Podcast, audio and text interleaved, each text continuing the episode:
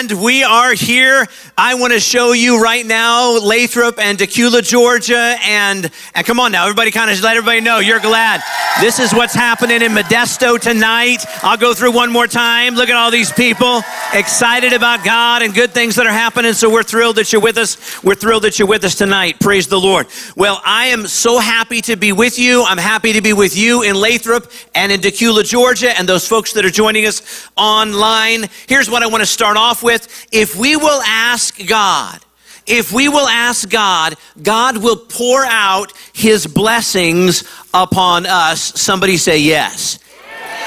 If we ask God, He will pour out His blessings upon us. If you got a Bible, turn to Mark chapter 10. If you don't, don't worry. We're going to put the scriptures up on the screen for you as well tonight. But I want to talk to you a little bit about three stories that are found in that one chapter in Mark's Gospel, chapter 10.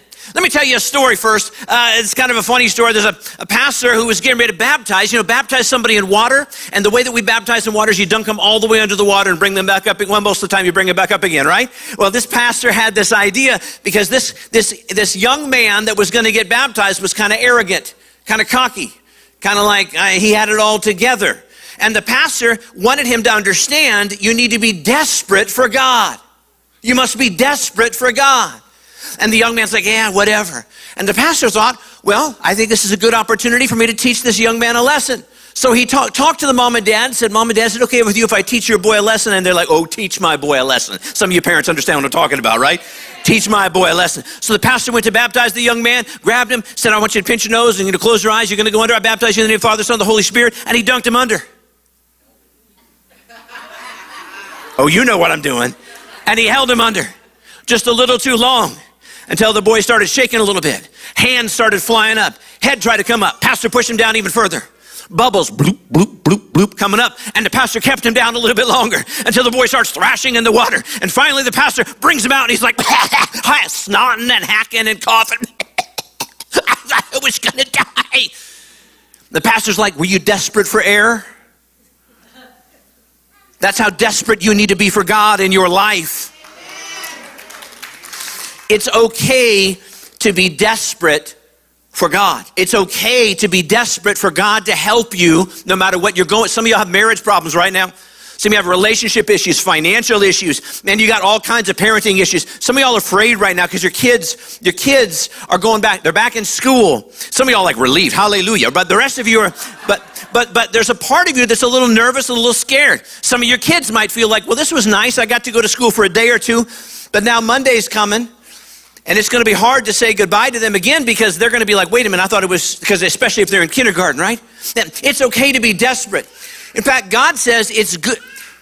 New Life Church is a safe place for you to be desperate for the things of God because God is drawn, God is drawn to desperation. When you're desperate in your life, God is drawn to that. You have His attention when you're desperate. When you cry out to God, I don't care how young you are, how old you are, God hears you. He understands you. He doesn't want you to hurt, He wants to heal you. And so in Mark chapter 10, there's three stories that are kind of pretty awesome, like a domino effect. The first story is, and about this time, Jesus, he's been in his three year earthly ministry before he goes to the cross to give his life for you and me. He's about 10 days away from giving his life on the cross, and nobody really knows this, but Jesus has been, has been, you know, he, he, promises us, I told you, if we ask God, did I not tell you, if we ask God, God will pour out his blessings upon us. If we ask God, God will pour out his blessings upon us. And so the first part of Mark's Gospel, chapter 10, is where Jesus comes into contact with this young man. Boy, he's arrogant though. This young man, this young man is filthy rich. He's got all kind of money. Some of y'all like, I'm going to charge that stage and take that 10 grand out of your hand. It's just fake money, so let's all hang loose and relax. Ain't no preacher going to be having 10 grand, right? So anyway, I got it right here. It's just pretend money. But I'm just illustrating this. This guy is rich. And he's not only rich, he's in charge. He's, he, he doesn't drink out of a plastic bottle, he drinks out of a special cup. This is the kind of, of robe that he would be wearing because he's a rich young ruler. And this guy is so arrogant, like the young man I was talking about earlier, the pastor baptized. Only this guy was, was with Jesus. Jesus has been hanging out with his disciples. It's like his posse, like 12 guys. He's been hanging out for, th- for three years. And this rich young ruler comes to Jesus, and he looked good, and he had all kind of money, and rich people look good. Everybody say yes. They look good. It doesn't mean they are good. And I imagine Jesus' disciples were thinking, so sweet! Finally, there's a rich man that's going to join our crew. We'd be going to McDonald's tonight, right? We're going to get something good to eat instead of having to find and beg for food and get food from wherever. And this, this rich young man hollers out, What must I do to be saved? To Jesus. And Jesus, Jesus says, Well, have you followed the commands in the Bible? And the man, since I was a boy, see the arrogance, the attitude, the cockiness that he has. And Jesus is Great. Since you've done that, then now I need you to sell everything you have and give all your possessions away to the poor. Go, go, go and do that. And immediately, by the way, the reason Jesus says that is because if you do, he's, Jesus is saying, if you do, then I'll pour my blessings out upon you in your life. I'll pour my blessings out upon you in your life. But here's what that rich young man who had all the money, got to drink out of the fancy schmancy stuff and wore the nice clothes did. He hung his head and he walked away. He walked away from Jesus because he wasn't willing to give up every, he wasn't desperate for God. I hope tonight that's not you. Then Jesus' posse, the apostles, they were kind of upset. They're like, Jesus, he's leaving. Chase after him. Go get him. I mean, he can take us out for some dinner. We can go to Texas Roadhouse. We can, we can enjoy something tonight. And Jesus didn't chase after him because this man chose to leave Jesus. And Jesus makes this proclamation. He says these words. Check it out. We'll put it on the screen. Mark chapter 10 uh, for you. If we can do that, thank you. We are going up to Jerusalem, Jesus said, and, he, and the Son of Man, he's talking about himself, will be delivered over to the chief priests and, and the teachers of the law. They'll condemn him to death. They'll hand him over to the Gentiles who will mock him, make fun of him, spit on him, flog him, and kill him. Three days later, he's going to rise. Jesus saying, I'm fixing to go to the cross in just a few days. I'm going to give my life. For, this is one of those serious moments in life. Kids, you ever had a serious moment at your home before where you're like, oh, snap, I better not be cracking no jokes. Oh, I better be listening close. Mom's got that serious tone about her. There's a seriousness going. This, this is a very serious, serious moment. Jesus is saying, He's saying, listen, guys, you don't understand. I'm fixing to go to the cross and I'm going to pour my life out for you. I'm going to give everything that I have for you. I'm going to pour it all out. And right after this serious moment, story number two. These two friends of Jesus, they're part of his crew, part of his, his posse, part of the 12 friends that he has. James and John. Everybody say those names with me. James and John. James and John say, Jesus, come, come, come over here. So Jesus comes over here. And they say to him, Hey, um, Jesus, we, we want something. And Jesus is like, What do you want? Well, we want we want to be prominent in the church. We want to sit on your right and on your left. I know you told us just a minute ago you're going to go die on the cross, and, but we want you to know we think we deserve a big high position in the church. That's, you know what, that's, that's rude. It's kind of like hearing that, hearing your sister's going to die and saying, hey, mom, I know my sister's going to die, but can I have a room? What a terrible thing to say. Or knowing like your dad or your uncle is going to die and you're like, okay, I understand you're going to die in about 10 days, but can I have your car? That's a terrible thing to say. That's just terrible of these guys. They didn't get it. Had they known what Jesus was really going to do in giving his life on the cross, and that if they would just trust in him and listen to him, that he was going to pour out his blessings upon them, had they understood what was going to go on, man, they, they wouldn't have acted so rudely story number three. Now, in this story, immediately after, this is the key story. The final thing that Jesus does, the final healing that Jesus does before he goes to the cross, great significance in verse number 46. This is what it says. Check it out on the screen. Then they came to Jericho. as Jesus and his disciples, together with a large crowd, there was about 150 people, but that's about what's here in the Modesto campus tonight. There's a large crowd. We're leaving the city. A blind man, Bartimaeus, which means son of Timaeus, was sitting by the roadside begging. Now let's picture what this says. There's this man who cannot see on the side of the road, sitting there begging people for some money. Jesus is on his way somewhere, and this blind man is somebody he passes by. Where is Jesus on his way to? The cross. He's getting ready to give his life. And on his way to the cross, blind Bartimaeus starts hollering out on the side of the road. Now, everybody believed that Bartimaeus was blind because he had some kind of sin in his life. Absolutely crazy theology. It's just nuts. But that's what they believed in that time. And he was this blind beggar, and they everybody around him thinks he must have done something stupid, and that's why he's blind. How many know that's crazy thinking? But that's what everybody thought then. And so this blind man named Bartimaeus has his cloak. Notice the difference. Beautiful from the rich man, but the blind man has a cloak. A cloak is like an outer garment, like a like a like a jacket you would put over the rest of your clothes. And he has this cloak in front of him. It's laying down on the ground. You know, his cloak was his most prized possession. In the summertime, he would, he would lay down on it, enjoy the coolness of the breeze. In the wintertime, he'd cover up with it. When he was begging so that he could survive, he'd put it in front of him. That's where people knew to put money, is right on top of his cloak. Without his cloak, he couldn't, he couldn't survive. It was the most important item in his life. And then you see this happen in the very next verse. He hears Jesus is there, and when he heard that it was Jesus, son of Nazareth, he began to shout, Jesus, son of David, have mercy on me. Jesus, son of David, have mercy on me. There's a hundred people in the crowd, all around. And this blind man hears Jesus is coming and he continues to shout, Jesus, son of David, have mercy on. In other words, I need your help, Jesus. I need you to help me, Jesus. This man is desperate for God.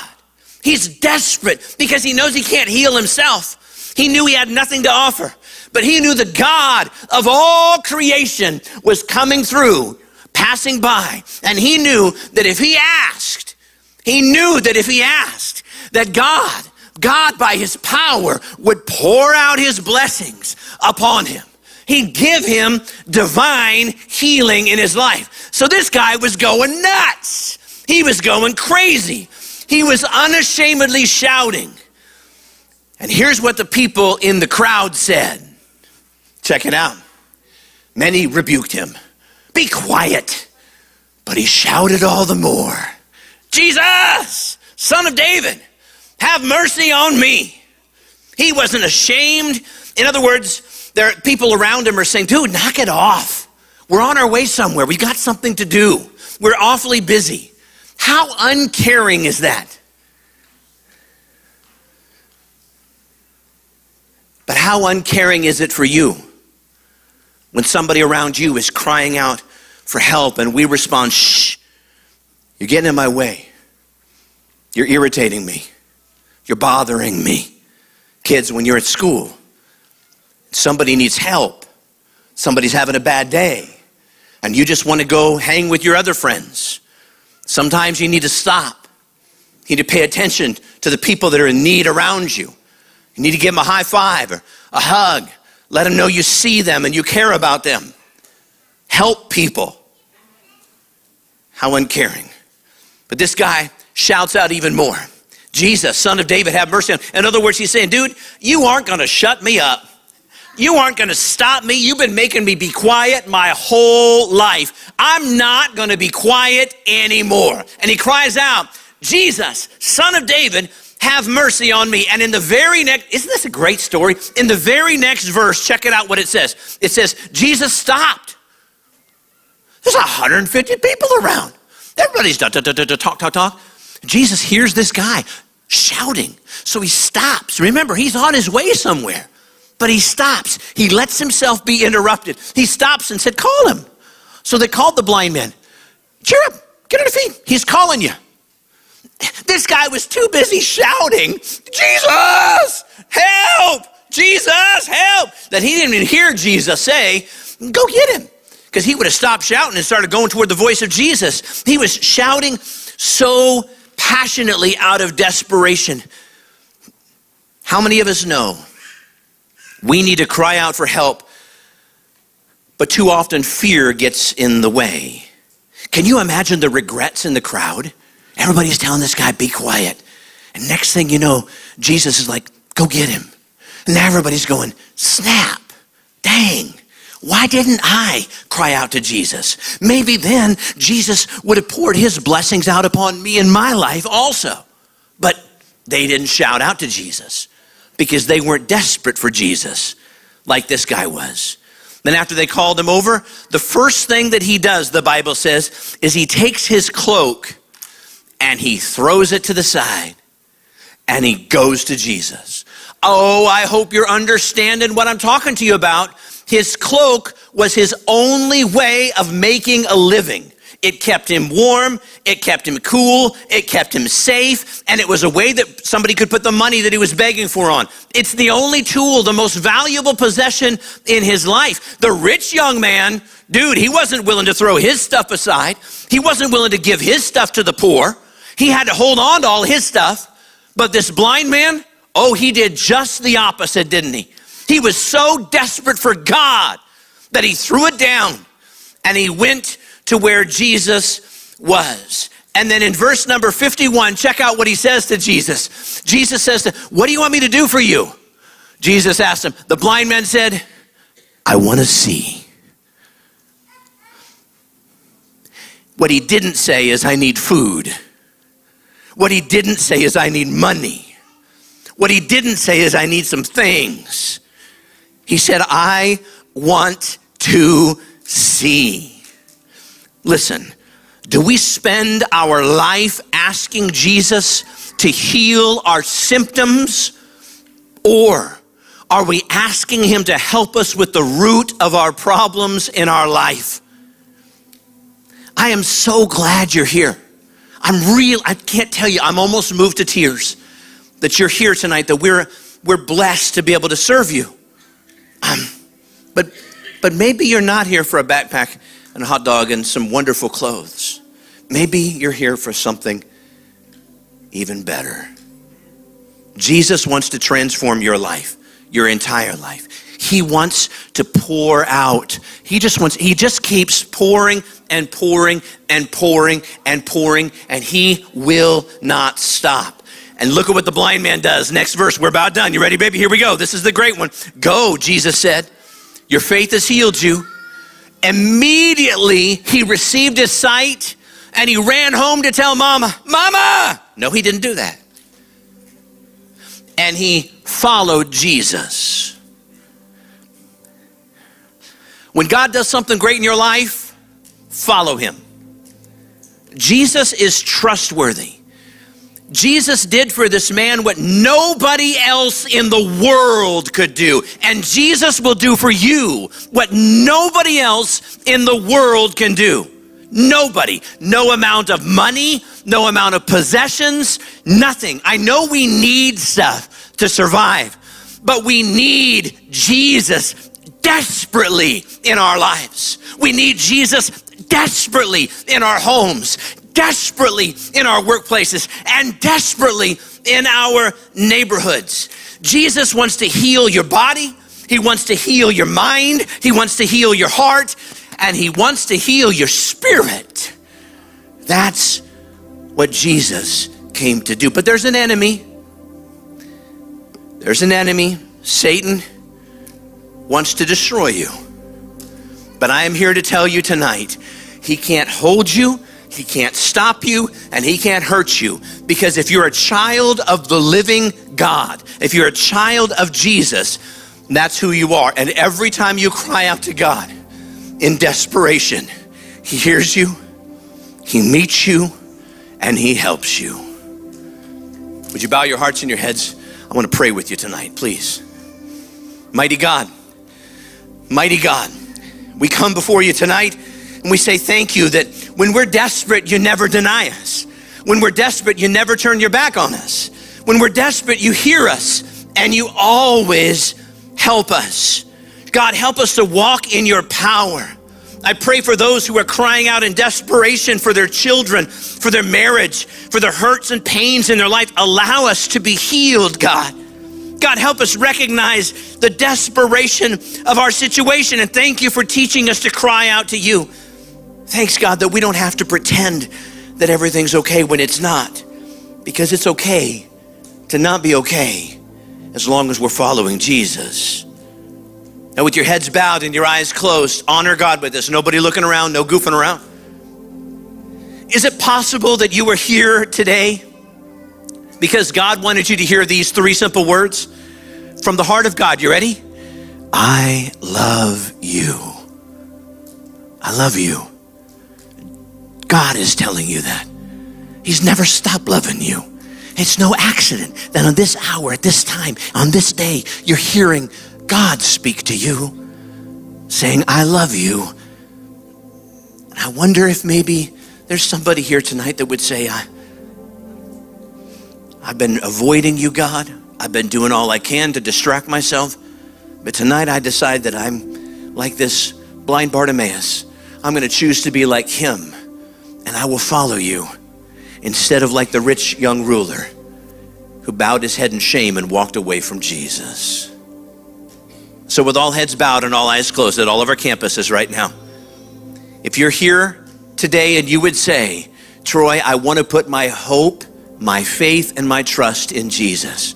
I may not understand what that all means, but it's time that I turn my life over to God. I want to follow Jesus with desperation. I need his help in my life. I need his help. If that's you, I'm going to count to three. And when I get to three, I just want you to raise your hand really high wherever you're at. One, two, three. Come on now. Online, Dacula, Georgia, Lathrop, California, Modesto, California. Hands going up all over the place.